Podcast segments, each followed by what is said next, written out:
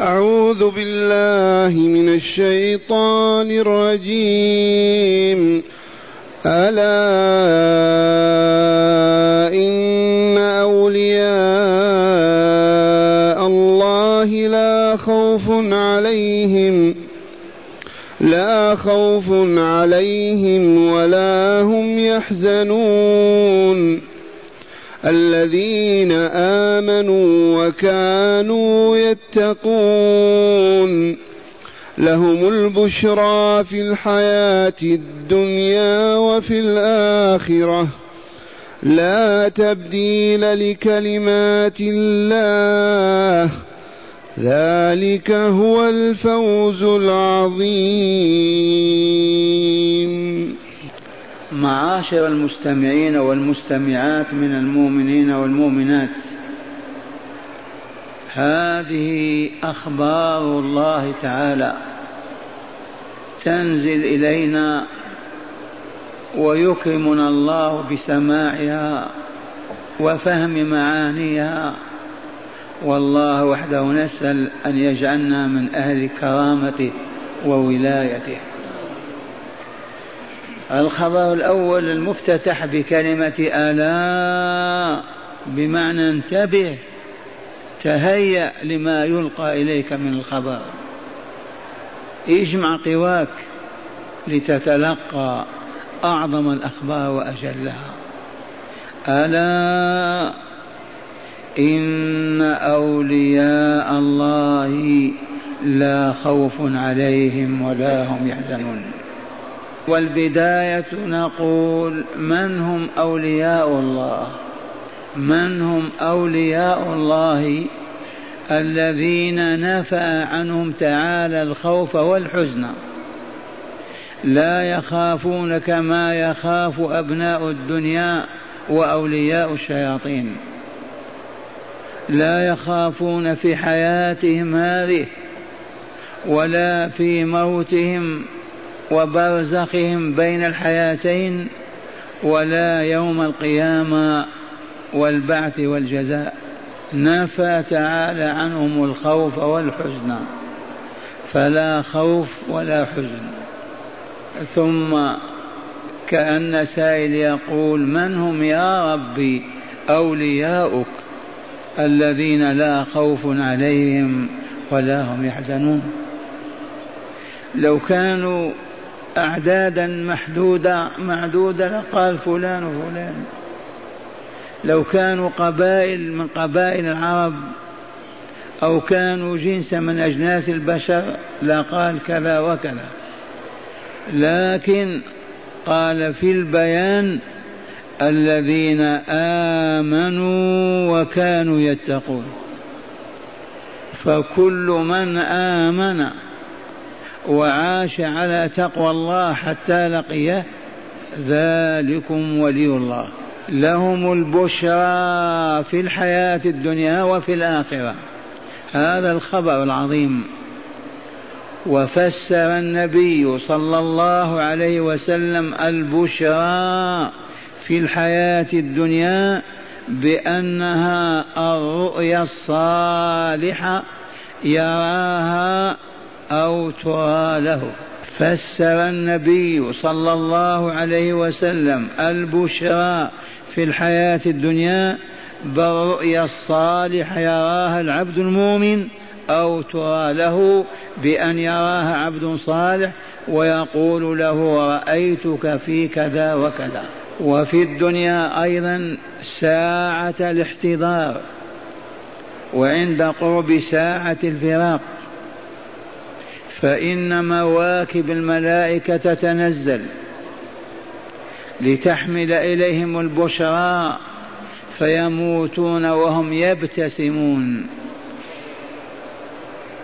وقرأوا لذلك قول الله تعالى إن الذين قالوا ربنا الله ثم استقاموا تتنزل عليهم الملائكة ألا تخافوا ولا تحزنوا وأبشروا بالجنة التي كنتم توعدون. نحن أولياؤكم في الحياة الدنيا وفي الآخرة. وتتنزل عليهم في ساحة فصل القضاء في عرصات القيامة الملائكة أيضا وتبشرهم بهذه البشرى. لهم البشرى في الحياة الدنيا وفي الآخرة. قال تعالى في الخبر الثالث لا تبديل لكلمات الله. إذا وعد الله أو أوعد وعوده مواعيده لا تتخلف ابدا لأنه القوي القاهر يفعل ما يشاء ويحكم ما يريد فلا يتخلف وعده ابدا. كلماته التي تحمل وعوده ومواعيده لا يطرا عليها التخلف ابدا. لا تبديل لكلمات الله. من يقوى على تبديلها؟ بدل إبراهيم يجعل نوحا بدله بدل صالح يجعل عثمان. لا تبديل لكلماته وأخيرا ذلك هو الفوز العظيم. والله لا فوز أعظم منه. ذلك هو الفوز العظيم.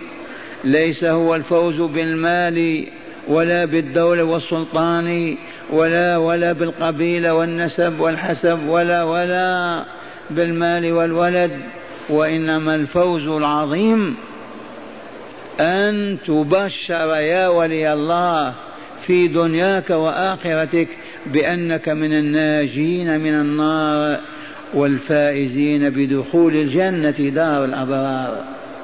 هذا هو الفوز العظيم. معاشر المستمعين والمستمعات اولا الإيمان.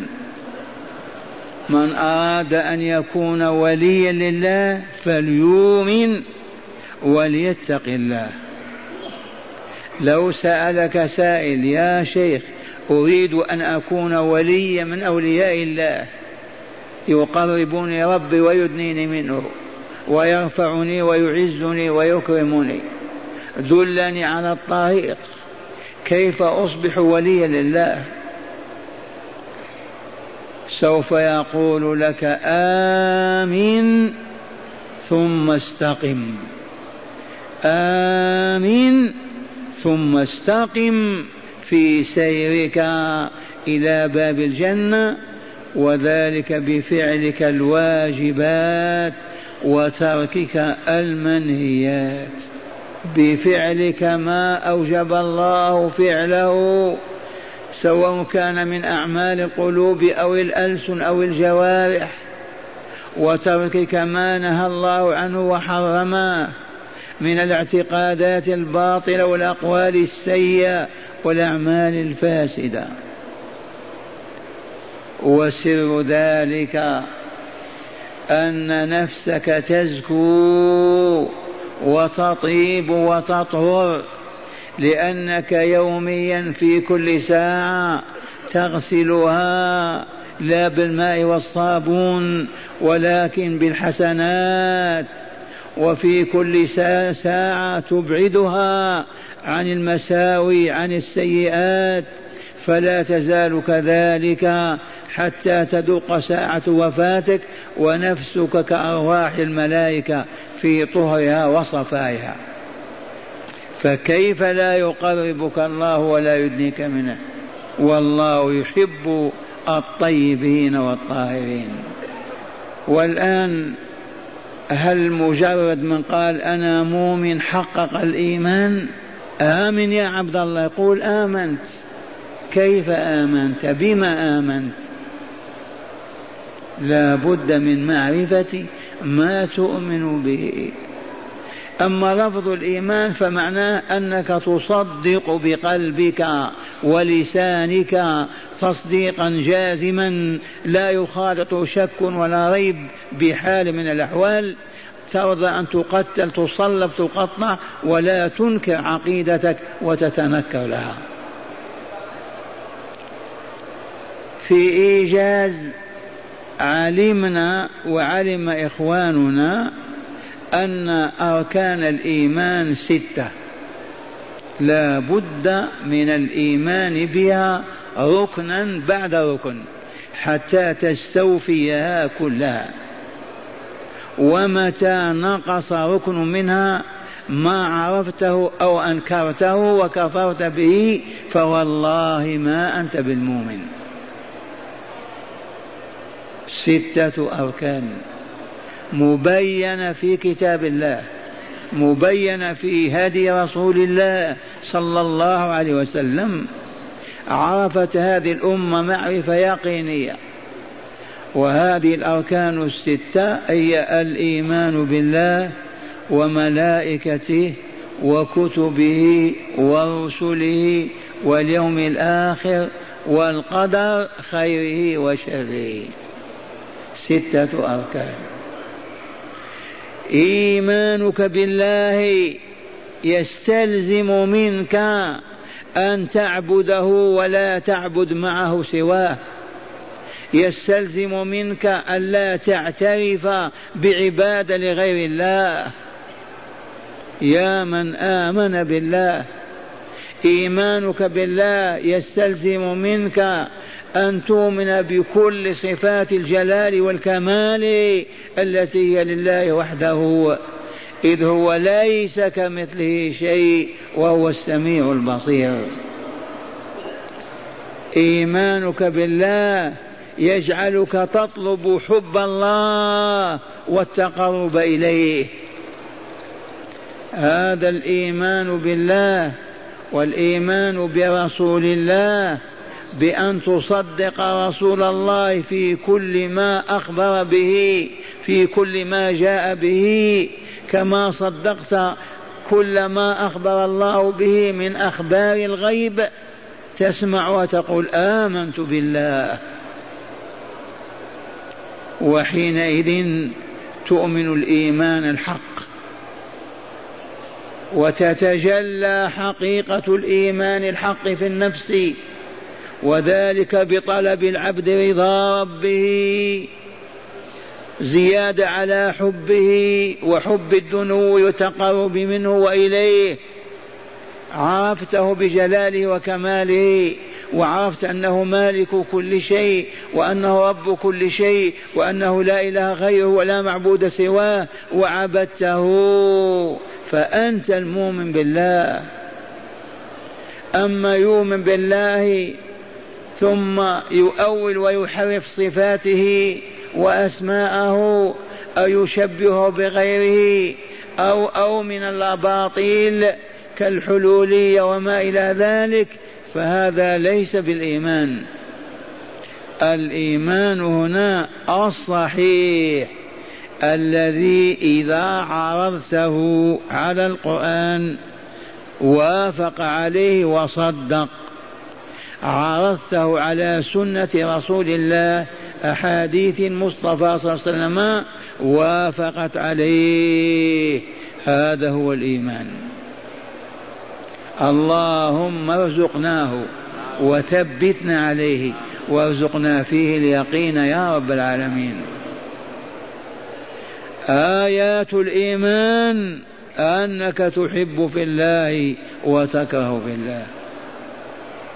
آية الإيمان أنك تطلب محاب الله لتفعلها تقربا إليه وتطلب مكاره الله لتتجنبها وتبتعد منها حبا في الله ورغبة في رضاه. هذا الإيمان. الشرط الأول في الولاية. الشرط الثاني أن تعيش تتقي الله عز وجل. سبحان الله. ألا إن أولياء الله لا خوف عليهم ولا هم يحزنون. من هم؟ الذين آمنوا وكانوا يتقون. الإيمان ما قال يؤمنون؟ لأن الإيمان ينطبع في النفس والقلب. ويصبح كالصفة التي لا تزول كبياض الأبيض أو سواد الأسود. بخلاف التقوى تتجدد تتقي الله في كل ما يعرض واجب يجب أن تقوم به فتتقي الله أن تتركه وتتجنبه. في كل ما يعرض من معصية الله ورسوله فيجب أن تتجنبها وتبتعد عنها. فالتقوى طول حياتك وأنت تمارسها. ولهذا جيء بالفعل المضارع المقتضي للحدوث والتجدد. وكانوا يتقون طوال حياتهم. يتقون ماذا؟ يتقون الله عز وجل. لما يتقونه؟ لأنه ربهم وسيدهم ومولاهم ووليهم. يتقونه حتى لا يغضب عليهم ويسقط فيعذبهم ويشقيهم ويهديهم. وهنا كلمة موجزة التقوى هذه تتمثل في معرفة محاب الله وفعلها وفي معرفة مساخط الله وتركها. وتأملوا. ولاية الله متوقفة على الإيمان والتقوى. الإيمان آمنا بالله وبما جاء عن الله وبكل ما أخبر الله به. والتقوى هي فعل محاب الله وترك مكاره. أي فعل ما يحب الله حيث أمر به وفرضه ودعا إليه ورغب فيه وواعد عليه. وترك مكاره الله تلك التي حرمها وبغض عباده إليها وتوعد عليها بأنواع البلاء والعذاب في الدنيا والآخرة. فالخلاصة لا تكون وليا لله إلا إذا حققت الإيمان والتقوى. من لم يحقق هذين الصفتين والله ما هو بولي الله وإنما هو ولي الشيطان. إذ الناس كالجن صنفان أولياء الله وأولياء الشيطان. ولاية الشيطان بالكفر والشرك والذنوب والآثام. معصية الله في السر والعلن هي ولاية الشيطان. إذ هو يدعو إلى ذلك ويوقف في ذلك ويعد في ذلك من أجل أن تكون له ولاية البلايين من البشر ليدخلوا جهنم معه ويخلدون فيها معه. لطيفة كررناها استفدناها من كلام أهل العلم. ما اتخذ الله وليا جاهلا إلا علمه. والله كلمة حق. ولكن المبطلين وغلاة التصوف المبتدعة والضلال والمجرمين الذين سلبوا ولاية الله من المؤمنين وحصروها في أشخاص معدودين ليؤلهوهم ويعبدوهم ويسودوا بهم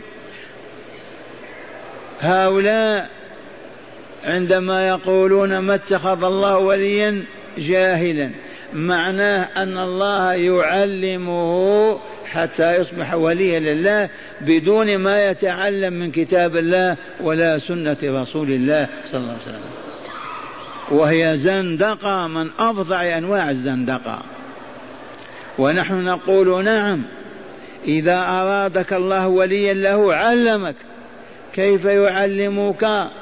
أنت على فراش الحرير والقرآن ينزل عليك والوحي يعلمك يجعل في نفسك الرغبة الملحة إلى أن تسأل أهل العلم وتجلس مجالسهم وتقع أبواب بيوتهم وتسألهم الليل والنهار يوما بعد يوم حتى تعرف محاب الله جلا أو كلها وتفعلها وتعرف مكاره الله وتتجنبها.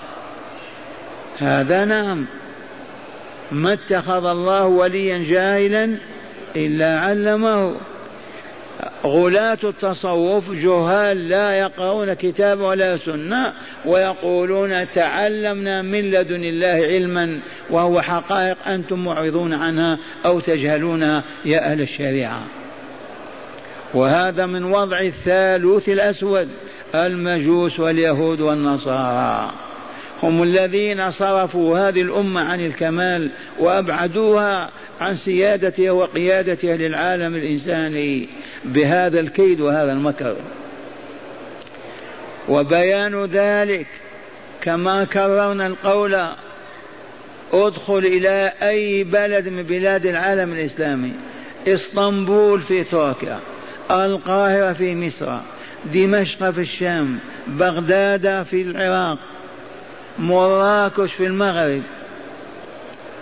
وأول من تلقاه في الطريق تقول له يا أخي جئت من بلاد بعيدة لأزور ولي من أولياء الله عندكم. والله ما يقودك إلا إلى قبر عليه قبة وضريح ولا يفهم أن في القاهرة ذات الملايين ولي بين الناس في السوق أو في المسجد. هذه قبل خمسين سنة. قبل أن تكون هذه التصريحات علنية. تدخل لأي بلد تقول جئت لأزور ولي. ما يفهم أن وليا في المدرسة أو في المسجد وإلا في السوق وإلا في المزرعة. أبدا. الولاية حصروها فقط في الأموات. من فعل هذا؟ الثالوث الأسود. العدو المكون من المجوسية المقيتة واليهودية الخبيثة والصليبية النجيسة ما سر ذلك؟ وضعها علماء عارفون رؤساء. ما سر حصر الولاية للمؤمنين في الأموات؟ دلونا يرحمكم الله. من أجل أن يزنوا بنساء بعضهم بعضا وأن يأكلوا أموال بعضهم بعضا وأن يضربوا بعضهم بعضا وأن يهينوا بعضهم بعضا لأنهم ليسوا بأولياء. أما لو عرفوا أن فلانا وليا خروا له ساجدين. يسجدون له في قبره ويتمرغون عليه. لو تسب وليا يمزقك. أما الأحياء ليسوا بأولياء. إذا إذني أفجر اضرب اقتل لا تخف ما هم أولياء؟ وقد سمعت بأذني. جماعة من قريتنا يتحدثون وأنا طفل بينهم. قال قائل منهم إن فلان بن فلان كان إذا زنى ما يمر بالشارع الذي في سيد فلان. فهمتم ولا لا؟ حياء وخوفا من الولي الميت ما يمر بساحته وهو جنب بالزنا ويزني بامرأة المؤمن ويهتك عرضه ويفسد عليه بيته. ولا يخاف الله ولا يرهبه. ويخاف من الولي بمجرد المرور على بابه. ما فهمتم؟ يسب الله ويسب رسوله إذا غضب وما يستطيع أن يسب وليا. يخاف أن يهلك أن يمزقه الولي. ولهذا يحلفون بهم وإلا لا؟ وبلغ الهبوط مستوى عظيما. ألا وهو بأذني سمعت وعلمت أن القاضي في المحكمة يحلف الناس عند الأولياء. إذا اختصم اثنان وذهبا إلى المحكمة وحكم القاضي باليمين اليمين البينة على المدعي واليمين على من أنكر. يقول يا شيخ تحلف بالله يحلف بالله سبعين مرة. حلفوا بسيد فلان. فيأخذه إلى الولي فما يستطيع أن يحلف. يحلف بالله سبعين مرة طولا ويكذب ويحلف. لكن حق سيدي فلان لا يخاف أن يضربه ويقسم ظهره. والله العظيم. والحاكم القاضي قد يقول لنا ماذا نصنع؟ أنا أريد أن ترد الحقوق إلى أصحابها. ما دام يحلف بالله ولا يبالي ويخاف أن يحلف بالولي حلفوا بالولي. ومن اللطائف التي تخفف عنكم إذا كنتم مكروبين مثلي. قضى القاضي بأن يحل فلان فلان بسيد فلان. قال تعال أمشي معك إلى الضريح. أخذ معه هراوة تحت ثوبه فلما دخل رأسه في النافذة ليحلف ضربه بتلك الهراوة تركه يتشحط في دمه. وجرى يجري قالوا سيدي فلان ضربه لأنه حلف به كاذبا. فقال أهل القرية هذا نتيجة الحلف بالباطل بسيد فلان. هذه أمة الإسلام من أندونيسيا شرقا إلى الدار البيضاء غربا قرونا عديدة. ما عرفوا الله ولا آمنوا بحق الإيمان.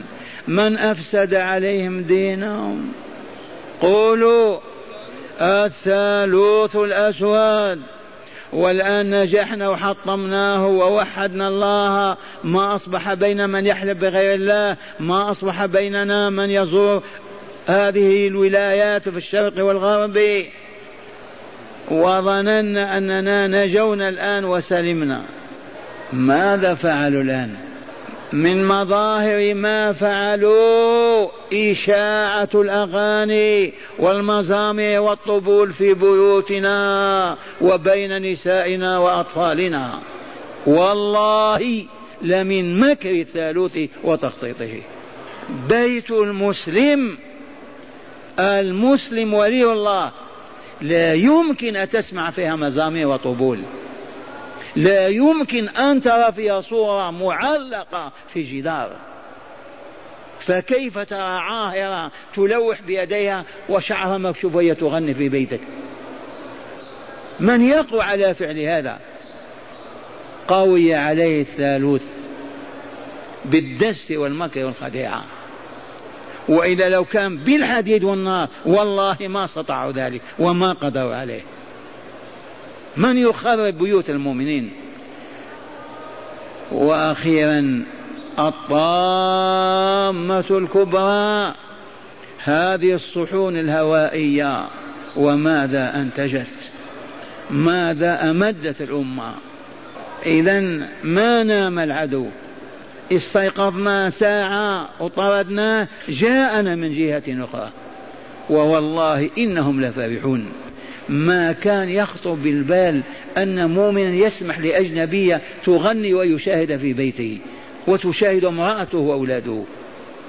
كيف يتم هذا؟ تم في العالم الإسلامي وإلا لا؟ بواسطة الحديد والنار أم ماذا؟ لا بالمكر فقط والخديعة. وأصوات تلامذتهم وعملائهم الذين درسوا في مدارسهم.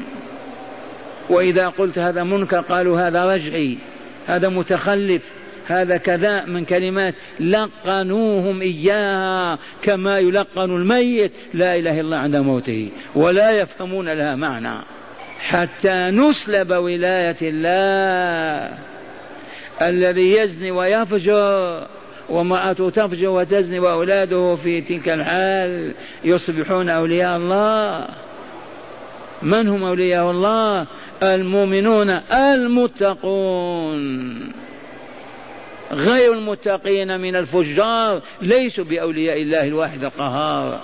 حاشا الله أن يوالي فاجرا ولكن يوالي برا تقيا. إن الله طيب لا يقبل إلا طيبا. هل عرفتم ما فعل الثالوث؟ ظننتم أننا كسرناه وانتهينا. يتجدد معنا. الآن الحمد لله ما بقيت ولاية في الأموات ولا في القبور إلا من شذ وطاش عقله. أصبح المؤمن يعرفون ولي الله المؤمن التقي سواء كان تاجرا أو كان نجارا. لكن قالوا عرفتم هذا نكيد لكم مرة ثانية من طريق آخر. وإذا نجون في التلفاز والشاشات والأغاني والطبول ينتهون. والله ما ينتهون. يكيدون أيضا كيدا آخر. لأنهم بالمرصاد ولكن لا نمد أعناقنا لما ما تصبح ديارنا طاهرة كالمساجد. أليست بيوت المؤمنين؟